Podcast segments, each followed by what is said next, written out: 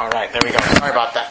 Like I said uh, last week, we started uh, the first part of chapter 2, and we dealt with that whole uh, story there about uh, Levi and his wife having a son and holding him for three months. And you remember that. We're not going to go through that. But, you know, I, I, was debating in my head whether to move on to chapter 3. I think I might have even said on Sunday that we're moving on to chapter 3. But really, we didn't cover the last uh, 10 verses or so of the chapter. And, and I didn't want to just skip them because, you know, they, when you first read them, you're kind of like, well, that's a, not really anything spiritual or anything we can really uh, lean from. But then I started thinking about it. And I started remembering the Bible says all scripture is given by inspiration of God and is profitable.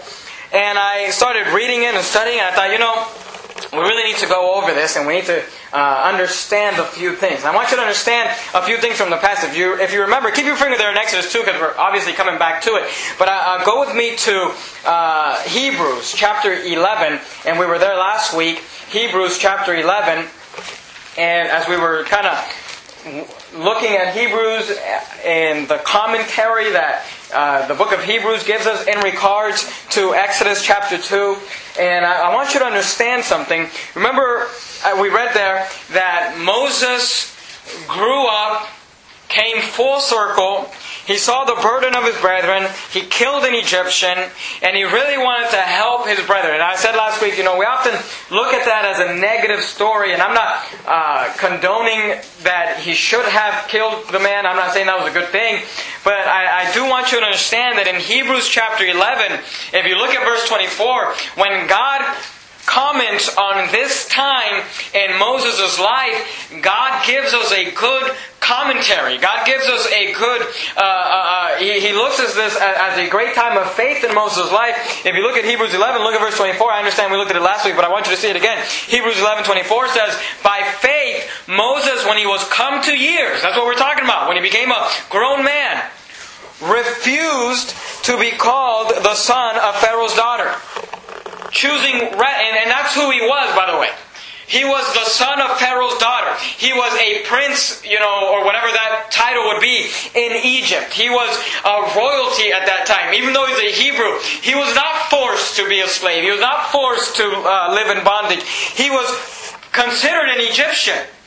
And the Bible says that when he grew up, he refused to be called the son of Pharaoh's daughter. Look at verse 25 choosing rather to suffer affliction with the people of God than to enjoy the pleasures of sin for a season. Esteeming the reproach of Christ greater riches than the treasures in Egypt, for he had respect unto the recompense of the reward. By faith, I want you to notice this, is that he forsook Egypt, not fearing the wrath of the king, and endured as seeing him who is invisible. Now you gotta understand a few things. You say, why, why does this matter? Why is this so important? You gotta understand something. In the Bible, Egypt is always a type of the world. Egypt always represents the world. The Bible refers to, often refers to God's people going down into Egypt. It refers to it as a, uh, as a house of bondage. It refers to it as a, as, as, a, as a bad place, a negative place. People always went down to Egypt and got in sin or, or got into trouble. And, and Egypt is a type or a picture in the scriptures of the world. And you gotta understand something. There's a spiritual application. Obviously, the story there is a story of Moses' life, but there's a spiritual application. Moses was born into the what we would call the right family. And you say, what, what's the uh, application there? Well, in the same way, you and I are born into the family of God. The Bible says being born again, not of corruptible seed, but of incorruptible by the word of God which liveth and abideth forever. We're born again and we get born into the family. Here's what you gotta understand. And here's what you gotta understand in Christianity as a whole. Just because you're born into the right family, just because you're born again, doesn't mean that you're not of the world. You understand that? Moses was not an Egyptian. He was born into what you know we were considered at that time God's people. Physically, we understand that. Not you know spiritually, they were still saved in the Old Testament, just like you and I are saved. We understand, and that's proven in verse 26 of uh, chapter 11 there in Hebrews, because it says, "Esteeming the reproach of Christ." I, I think that's very interesting. The subject is Moses, and Moses esteemed the reproach of Christ. You say, well, Christ didn't come till many years later. Yeah, but even in the Old Testament, they got saved by calling upon the name of the Lord, which is Jesus Christ. So we understand that everybody's saved the same way all throughout history is by faith, not by works, by grace. Noah found grace in the eyes of God. We understand that. But uh, what I'm trying to get you to understand is this Moses was born into what we would consider the children or the people of God. Yeah in the same way today, people have this idea when you get saved, you're not going to be worldly anymore. False. And by the way, if you believe that, you believe in work salvation. Someone said to my wife just today, oh, so and so is, what was the terminology? Where, what, what was it that she said? The, the word that she said? Um, what was it, you, I'm putting you on the spot, you don't even remember. Someone said, they were talking about a child. And they said, oh yeah, that child is, oh, this is what they say. They're noticeably unsaved. It's like, noticeably unsaved. What are you, God? Can you see their heart? Can you see the Holy Spirit indwelling them? I mean, you got we got to understand. Just because people live in sin and live in the world and live in Egypt doesn't mean they're not born again. Okay, we don't believe in works salvation. We don't believe you're saved by keeping, you know, the law or keeping works. That's not what we believe. That's not what the Bible teaches. So someone can be saved and be worldly. Look at Lot. Lot lived in Sodom and Gomorrah. Lot you know, offered up his daughters to a bunch of queers to be raped by them. This, and the Bible says he was he had a righteous soul. That's what the Bible says. So we understand that the way you live your life or where you live your life does not determine your salvation. Moses was born into the correct family, but lived in Egypt. Do you understand what I'm trying to tell you? Which represents the world. You can be born again and live in this world like Moses. Moses acted like the Egyptians. Moses talked like the Egyptians. Moses was dressed like the Egyptians. Moses' style was Egyptian. People looked at him and he said, that's an Egyptian, but he wasn't Egyptian. He was a Hebrew. Do you understand what I'm saying? And today people can look like the world, act like the world, live like the world, and they're saved, they're born again, but they're, they're not of this world, but they act like the world. Do you understand that? But here's what I want you to understand. Every Christian that is going to accomplish something for God must come to a place in his life where he forsakes the world, forsakes Egypt, and lives for God. Do you understand that? This is why this time in Moses' life was so important. Because even though he was born into the right family, just like you and I were born into the family of God, there must come a time where we choose to esteem the reproach of Christ greater riches than the treasures in Egypt. For he had respect unto the recompense of the reward. By faith he forsook Egypt. And you and I, we got to get to that place where we forsake Egypt. So what are you talking about forsaking Egypt? Forsaking the world. We got to forsake the world. We got to leave the world. You, you, you say, what, what, does that mean? That, that means we got to stop being like Egypt.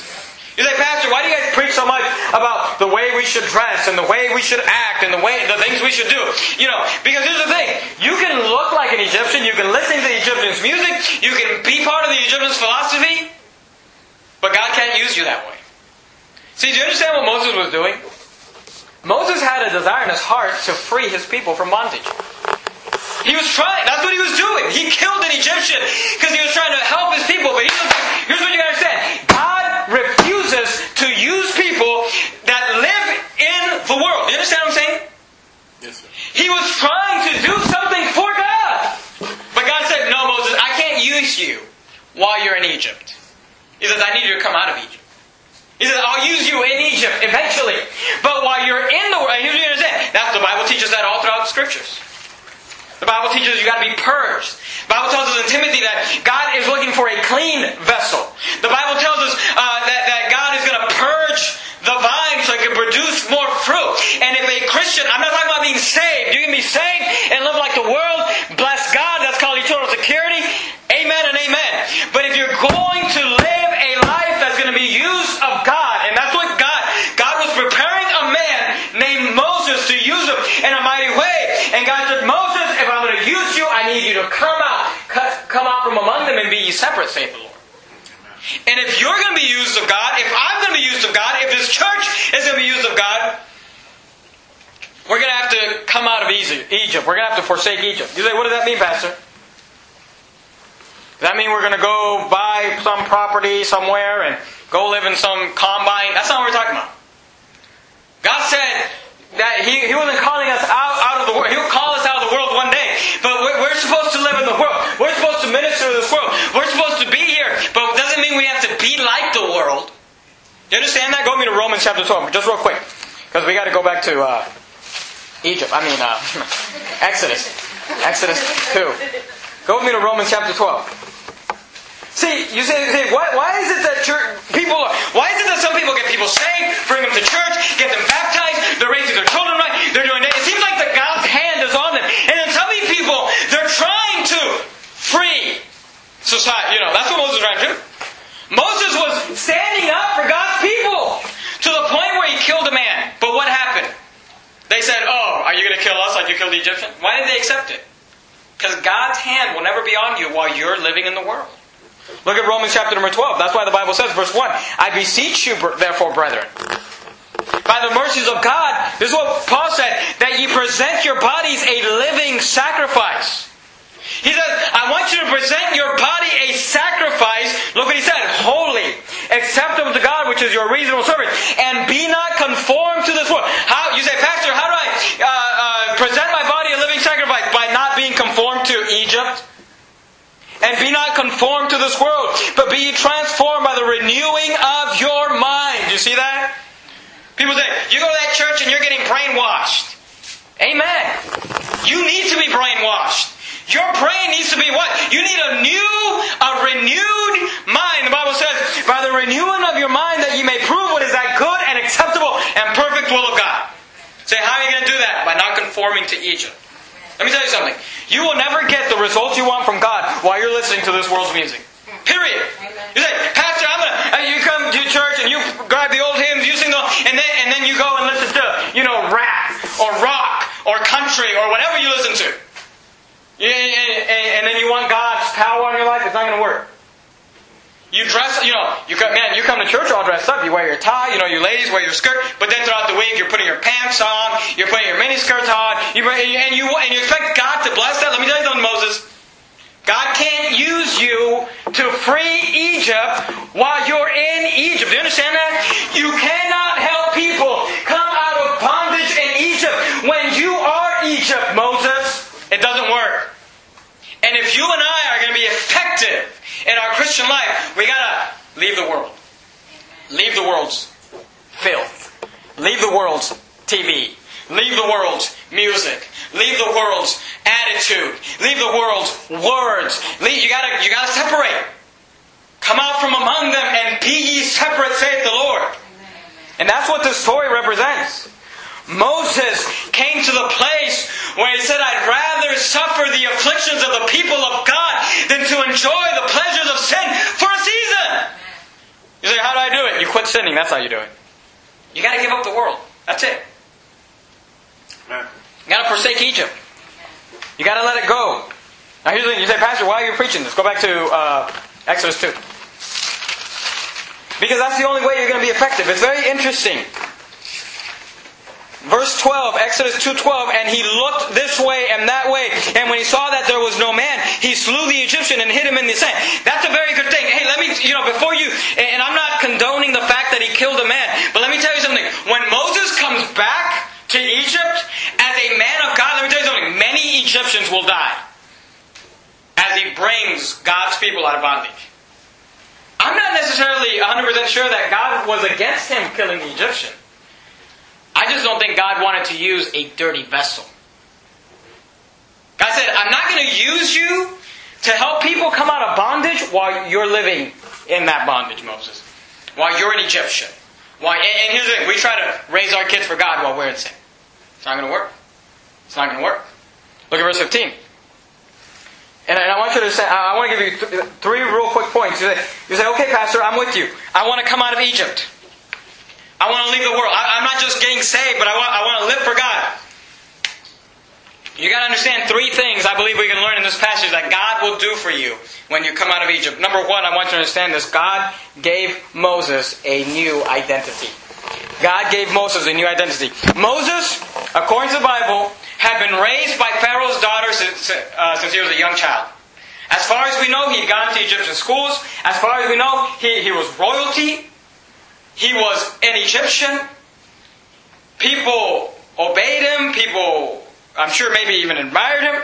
And here's what I think is very interesting. All throughout Scripture and all throughout history, we'll find you will read stories about royalty killing peasants, and no one blinks an eye. No one cares. But notice what happened when Moses forsook Egypt and killed this man. He was a prince. And look at verse uh, 14. I'm sorry, verse 15. Now, when Pharaoh heard this thing, he sought to slay Moses. Does that make sense to you? You would think that if you were royalty, you could just kill anyone and, and Pharaoh would be fine with it. You know, in that time frame. But when Moses forsook Egypt, at the first chance Egypt, Pharaoh had, they turned their backs on. Let me tell you something. You leave Egypt, and Egypt will leave you. If you got you got worldly friends and you can hang out with worldly friends and, and you're fine, there's something wrong there. The Bible says, Now when Pharaoh heard this thing, he sought to slay Moses, but Moses fled from the face of Pharaoh and dwelt in the land of Midian and sat down by a well. Not only does this represent the fact that Egypt turned their back on Moses, but it represents this. This was his family. Do you understand that? Pharaoh was his grandfather. He was adopted into the family. His, his mother was Pharaoh's daughter.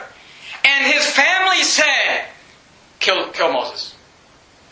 When you leave Egypt, my friend, when you forsake the world, my friend, God is going to give you a new identity. And you say, what is that identity? Here's the identity. The world will turn their back on you. But it's very interesting. Because in verse 15 we read that Pharaoh sought to slay Moses, right? Look at verse 16. Now the priests of Midian had seven daughters.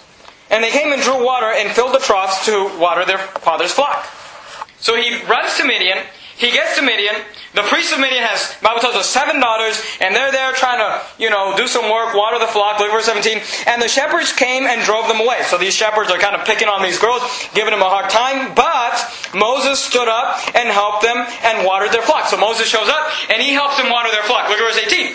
And when they came to Reuel, their father, he said, How is it that you are come so soon today? So this Reuel, their father, sends his daughters to do some work. They come home early, and they're like, and, he, and he's like, well, you know, this doesn't usually take this long. Why are you back so early? Look at verse 19. Look what they said. And they said, an Egyptian, don't miss those words.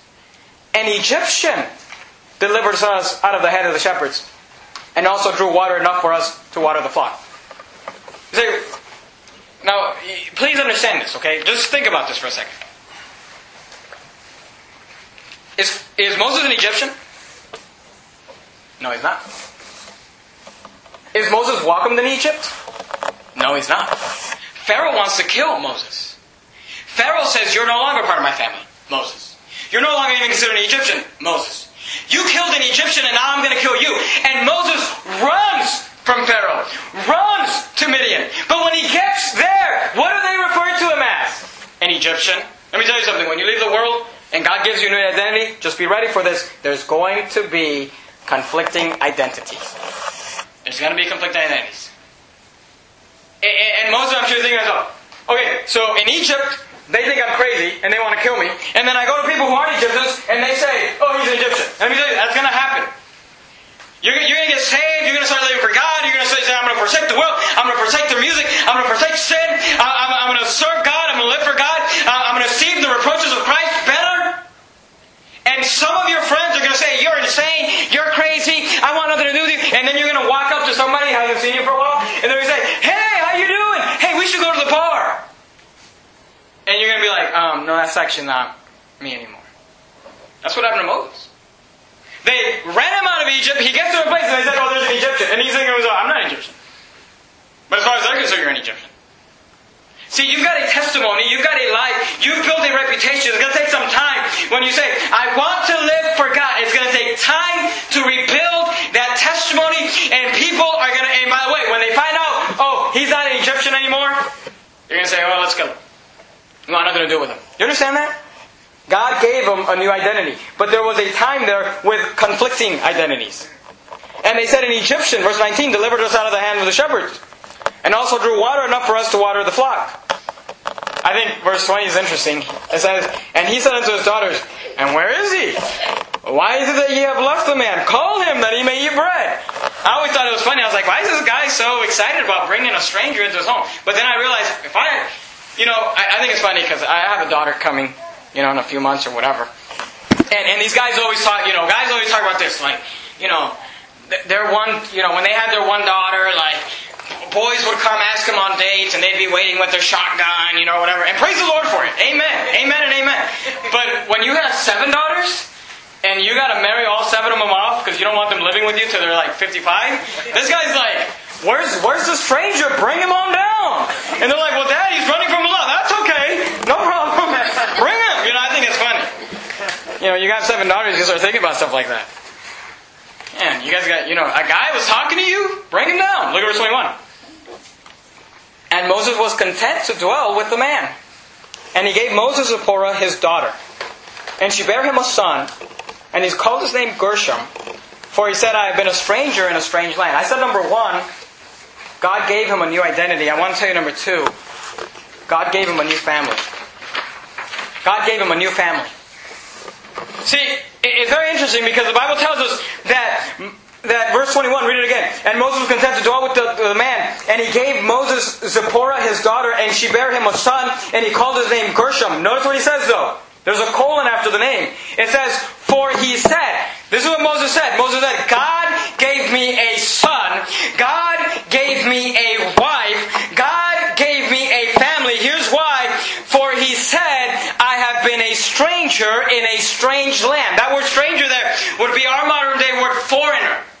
And he said, God gave me a family because I was a stranger in a strange land. He said I was a foreigner in a foreign land. Let me tell you, you start living for God and you start quitting sin and you start quitting Egypt and you start getting around people, you're going to start feeling like a stranger. You're going to start feeling like a foreigner. You're going to start feeling like I don't really belong. And that's how Moses said, I don't really belong here. My family has forsaken me. My friends have forsaken me. They want to kill me. They don't want anything to do with me. And he said, I left Egypt. God gave me new identity. The Egyptians want to kill me. These people that have an Egyptian, I don't even know who I am. But he said, when I got here, God gave me a what? New family. Amen. He said, why? Because I was lonely, because I was a foreigner, because I was a stranger, and he gave me a new family. And let me tell you something. In the same way, when you forsake the world, not only does God give you a new identity, God gives you a new family. God gives you a new family. Go to Ephesians. Go to Ephesians chapter number 2. Look at verse 19. Ephesians 2.19. Ephesians chapter number 2. Look at verse number 19. Galatians, Ephesians. Ephesians 2.19. Let me show you something.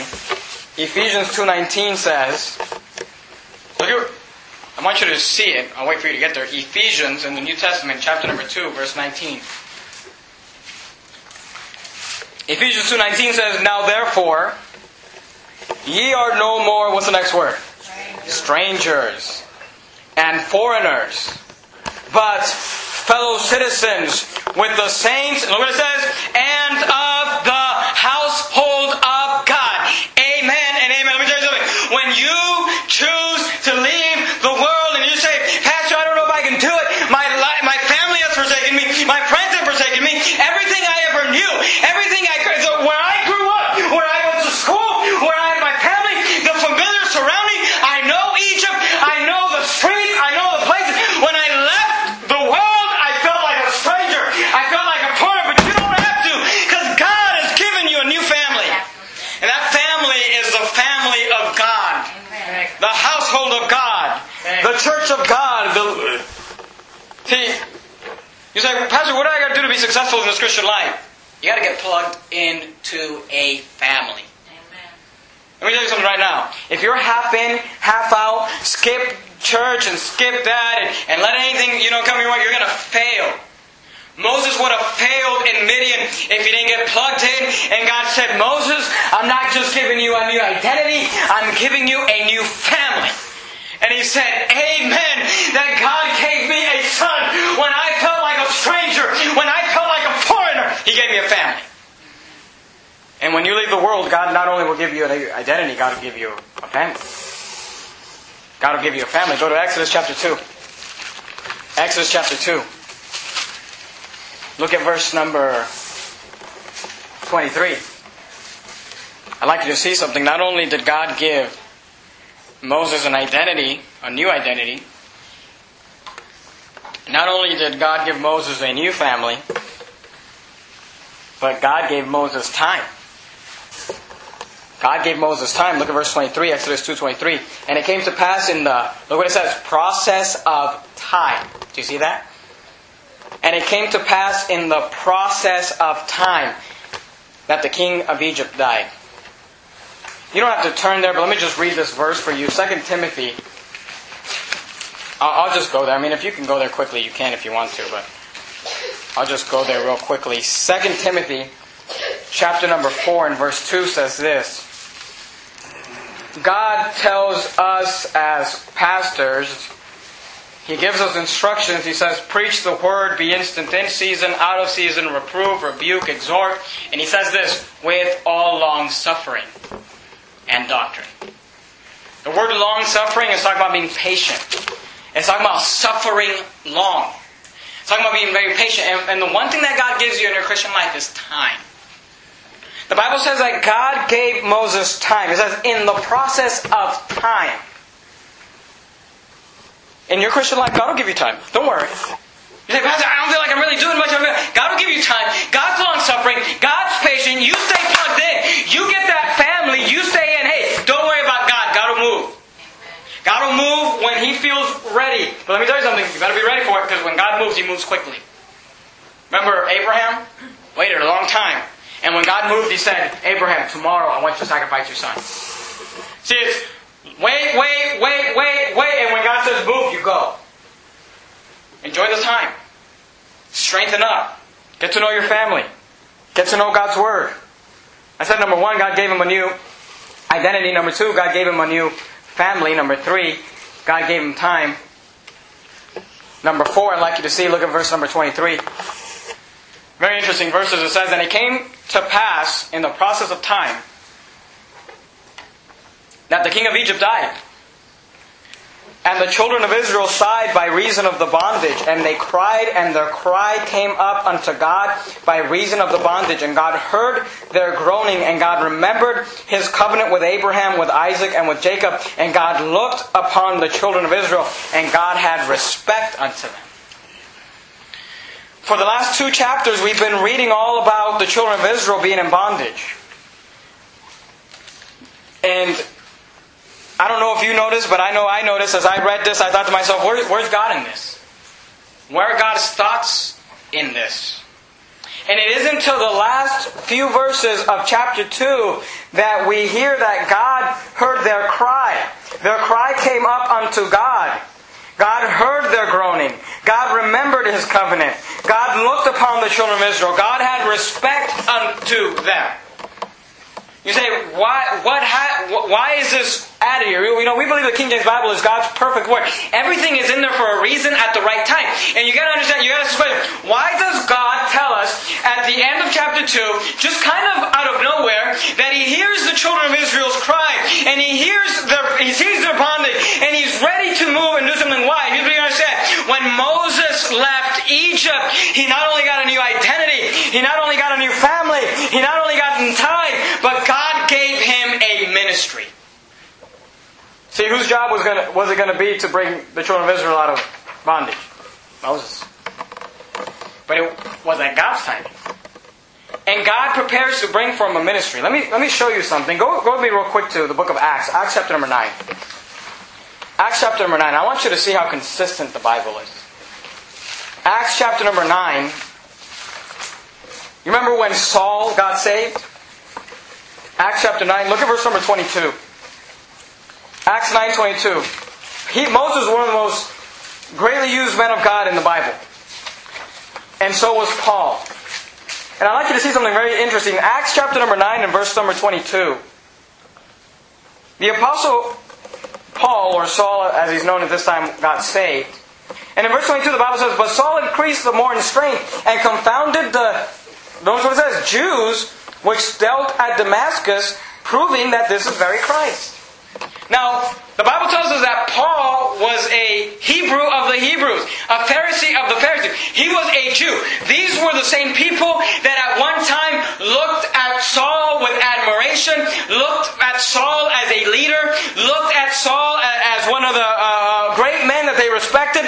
And the Bible says that after Saul got saved, he increased the more in strength and confounded the Jews which dealt at Damascus, proving that this is the very Christ. Look at verse 23. And after that, many days were fulfilled, the Jews took counsel to what? Does it remind you of Moses? What, the, what, what the Egyptians want to do when he began to have a new identity? Conflict, and let me tell you something. There was a conflict of identity with Saul also. Look at verse 24. But their laying, but their laying a wait was known of Saul, and they watched the gates day and night to kill him. And the disciples took him. So here's the thing: Saul gets saved, and the people that he, that are considered the world, the Egyptians, the worldly people, the wrong people, the Jews, they say, "Kill that man." But then, verse 25, and the disciples took him by night and let him down by the wall in the basket. And when Saul was come to Jerusalem, he essayed to join himself to the disciples. He tried to join a church, the, the disciples, but they were all afraid of him and believed not that he was a disciple. Do you see the conflict? Just like Egypt, you know, forsook Moses, and then people were saying, You're an Egyptian. The Jews were trying to kill Paul, and then he goes to the disciples, and they said, You're one of the Jews. We're not to you, man. Just get, just get used to it. When you get a new identity, there's going to be a conflict of identity. Look at verse 27. But Barnabas took him and brought him to the apostles and declared unto them how he had seen the Lord in the way and that he had spoken to them, how he had preached boldly at Damascus in the name of Jesus, and he was with them coming in and going out to Jerusalem. So they let him in. God gave him a family. And he spake boldly in the name of the Lord Jesus and disputed against the Grecians, but they went about to slay him. Just go real quickly. We're almost done. Go with me to Acts 26. Look at verse 18. Not only did Paul have a conflict of identity, not only was Paul given time and given a family, Acts 26 18, when Paul later recounts his salvation testimony, look what he says. God gave him a ministry. Look at verse 18. Look what he said. He said, this, he said, this is what God wants me to do. To open their eyes and to turn them from darkness to light and from the power of Satan unto God, that they may receive forgiveness of sins and inheritance among them which are sanctified by the faith that is in me. And let me tell you something. That was Paul's ministry. And by the way, that was Moses' ministry. What was Moses' ministry? To go down to Egypt, the world and bring those people out of bondage because they were enslaved. And Paul says, when I got saved, the Jews wanted to kill me. The Christians said I was a Jew. There was a conflict there uh, of identity. I was given time. He spent two years in Arabia. I was given a family, but God gave me a ministry. They said, what was your ministry? To open their eyes and turn them from darkness to light and from the power of Satan unto God, that they may receive forgiveness of sin and the inheritance among them which are sanctified by faith that is in me. He's saying, my, my ministry was this, to go bring people out of bondage. You say, Pastor, what's my ministry? Bring people out of bondage. And, and when I use the word bondage, I'm not necessarily talking about drugs and alcohol.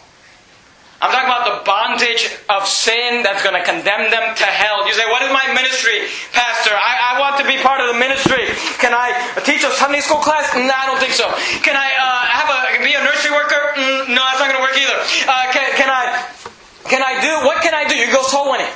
Go knock on doors, preach the gospel, get people saved, and help people come bondage. You say, Pastor, why do I need to forsake the world and leave the world and leave Egypt? Why do all that work? And, and, and really, you want me to get rid of my pants? All of my pants? Throw them in the trash? Never wear them again? Never be seen in pants again? Ne- you know, you really want me to take all my CDs and throw them in the trash and break them? You really want me to take my television and throw it out the window? You really want me to just forsake sin and leave sin? Why do it? Here's why. So when you get separated from Egypt, Moses, and time has gone by, Moses, you can go back to Egypt, Moses, and bring people out of bondage. You will never help the world unless you get out of Egypt. And when you get out of Egypt, then you can help them. You just help them with what? Turn them, turn their eyes from light, from darkness to light, from the power of Satan to God. That's your ministry. See, when you forsake Egypt, you got to understand this. God's going to give you a new identity, and God's going to give you a new family, and God's going to give you some time, but He's also going to give you a ministry. And your ministry is to help other people come out of Egypt. That's your ministry. That's what we're doing. I, have, I, I believe that Verity Baptist Church can be used of God as a great lighthouse in this community to see thousands of people saved. And I'm not just saying saved, but see many, many, many people baptized and, and brought, you know, to church and discipled as we preach God's Word. And, and that they can really come out of bondage and come out of sin and come out of Egypt. But it's never going to happen, my friend, while we've got a whole lot of Christians who say, yeah, I, I, I- I'm born again. I, I, I'm a child of God. I'm in the right family, but I'm looking like the world. I'm acting like the world. I'm living like the world. You will never be used of God in the world when you're part of the world. You say, what do I do? Come out of Egypt. You say, well, what's going to happen? You'll be given a new identity. You'll be given a new family. You'll be given some time. And then you'll be given a ministry. What made Moses so great? The fact that he went to Egypt and he said those famous words, Let my people go. But I will tell you this, that he would have never got that chance if it wasn't for in Exodus chapter 2, a young man said, I'm going to suffer the afflictions of the people of God and to enjoy the pleasures of sin for a season. And that's the step you've got to take.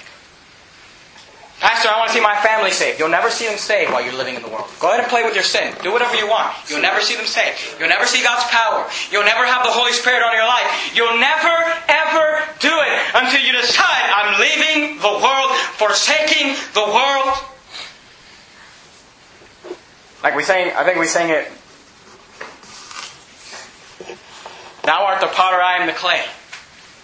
We got to leave the world, my friend. That's the only way it's going to work. That's the only way you're going to be able to do it. You say, I'd like to be a Moses. So would I.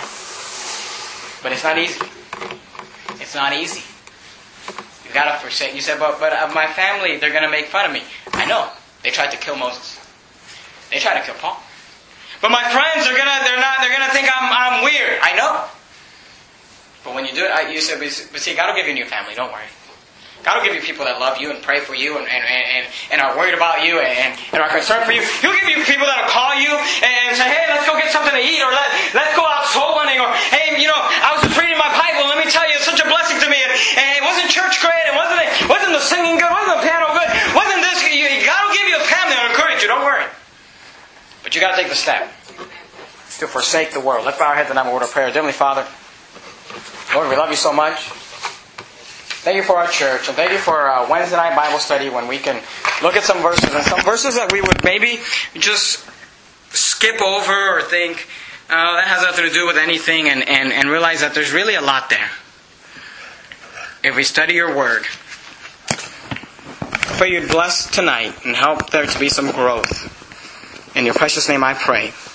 Amen.